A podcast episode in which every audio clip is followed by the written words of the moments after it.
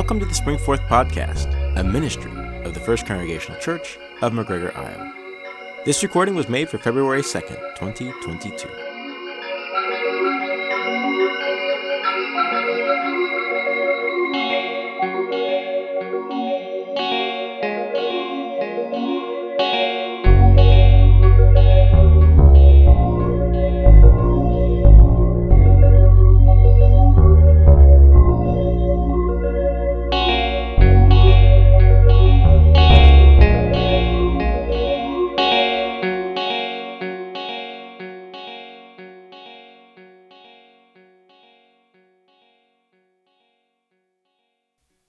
Have you sinned, my child? Do so no more, but ask forgiveness for your past sins. Flee from sin as from a snake, for if you approach sin, it will bite you. Its teeth are lion's teeth, and it can destroy human lives. All lawlessness is like a two edged sword. There is no healing for the wound it inflicts. Sirach 21 1 through 3. Hello again, friends. The act of forgiveness is something that is often referred to in the context of worship. Sometimes you'll find a confession and forgiveness, a litany, whereby the congregation reads that and then the pastor proclaims on behalf of Christ the forgiveness of all of your sins. We usually do this in the Lenten season, especially around Ash Wednesday as we get into those the somber meditations. And of course the Lord's Prayer also acknowledges us to forgive others their trespasses as we ask God to forgive us of our trespasses. But the act of forgiveness, the actual implementation, is something that it's a spiritual practice that is best applied outside the confines of the church. When we are in worship, when we are in Bible study, when we are in our devotions, we become mindful of the things that we are called to do as people of God. So, how is it that we've been able to avoid some of the most crucial of spiritual practices in the contemporary church? I don't have a good answer we probably could stand to engage forgiveness, the act of forgiveness, more often than we do. So oftentimes when we've been offended by someone or something, we withdraw or we insist that the other person become aware of themselves and come to us and acknowledge their wrongdoing, acknowledge their sin, and then we can think about it. But it still puts us in the point of advantage that we are the ones who are being able to offer something that someone else needs. Only if they recognize that they are without it. And then they come back to us and say, I have done this thing to you, that I have wronged you, that I have not been a good person. Can you forgive me? Sometimes it happens that way, most times it doesn't. And what happens is you have a lot of bruised ego, people wandering around the community and nothing is getting accomplished. At some very real sense, in the church, we have failed people because we actually haven't given proper instruction. We haven't. Years ago, I was at a church that decided to create a grievance form based on Matthew 18, verse 15, reproving another who sins. And they drew up this this form where people could make basically complaints supposed to be in the biblical nature.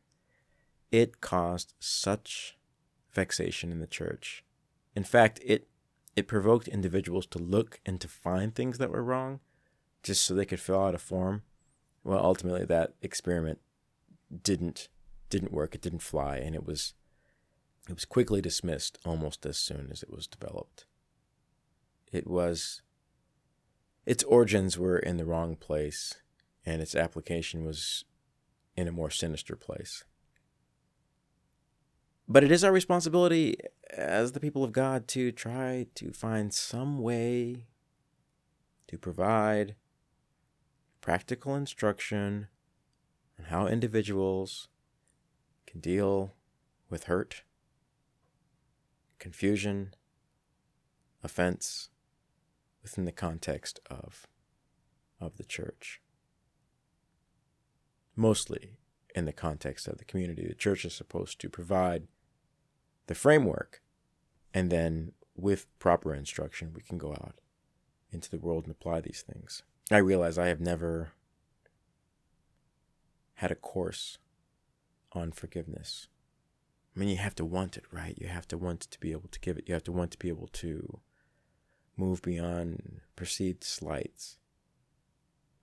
I would say that the most important thing about forgiveness is the importance of the relationship that we're trying to maintain. When individuals have had any length of time together as friends or as associates, you know that there's many things in that relationship that can go sideways, things that can be said, things that can be misinterpreted. And somehow, because of the sake of the relationship and the ratio of pleasant events as opposed to unpleasant events, is what continues to lift the relationship up and to move it forward. But is there any relationship that has its breaking point? I mean, there have been people who have been married for years, and then all of a sudden, one of them's like, It's been 30 years, I don't want to do this anymore.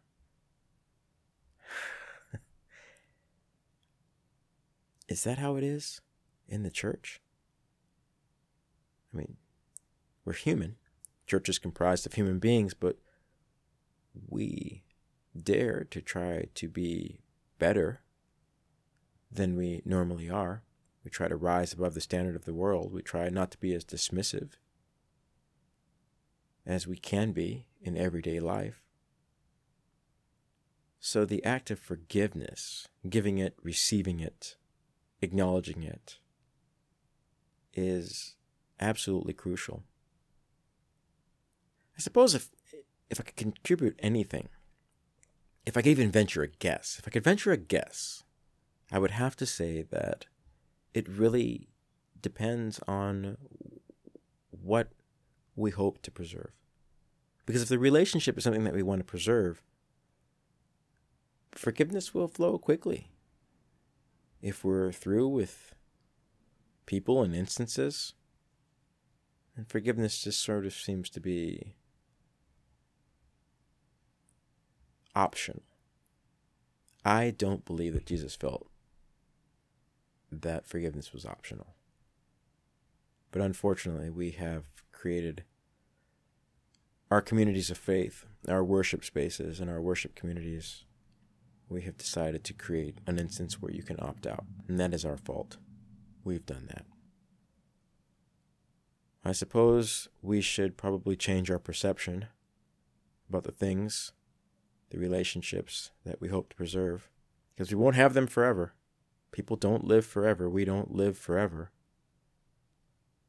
And if something is important enough for us to have in our life, then we have to be willing to accept the annoyances and the setbacks that take place within that framework. But think on these things and test the waters of your own experience because chances are you're probably somewhere making a decision about something that has been said or done to you, and you're still mulling it over in your mind whether or not you're willing to let it go and to move on. So ask yourself is this relationship worth preserving? And if so, can I re engage with a greater sense of the Spirit and the opportunities that that God has made possible for me.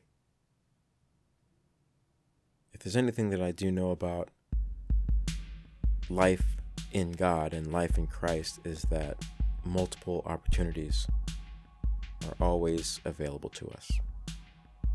And if we're supposed to be in right relationship with God and right relationship with one another, it only seems fitting that we should convey the same to those we are called to serve. Be safe out there. God bless.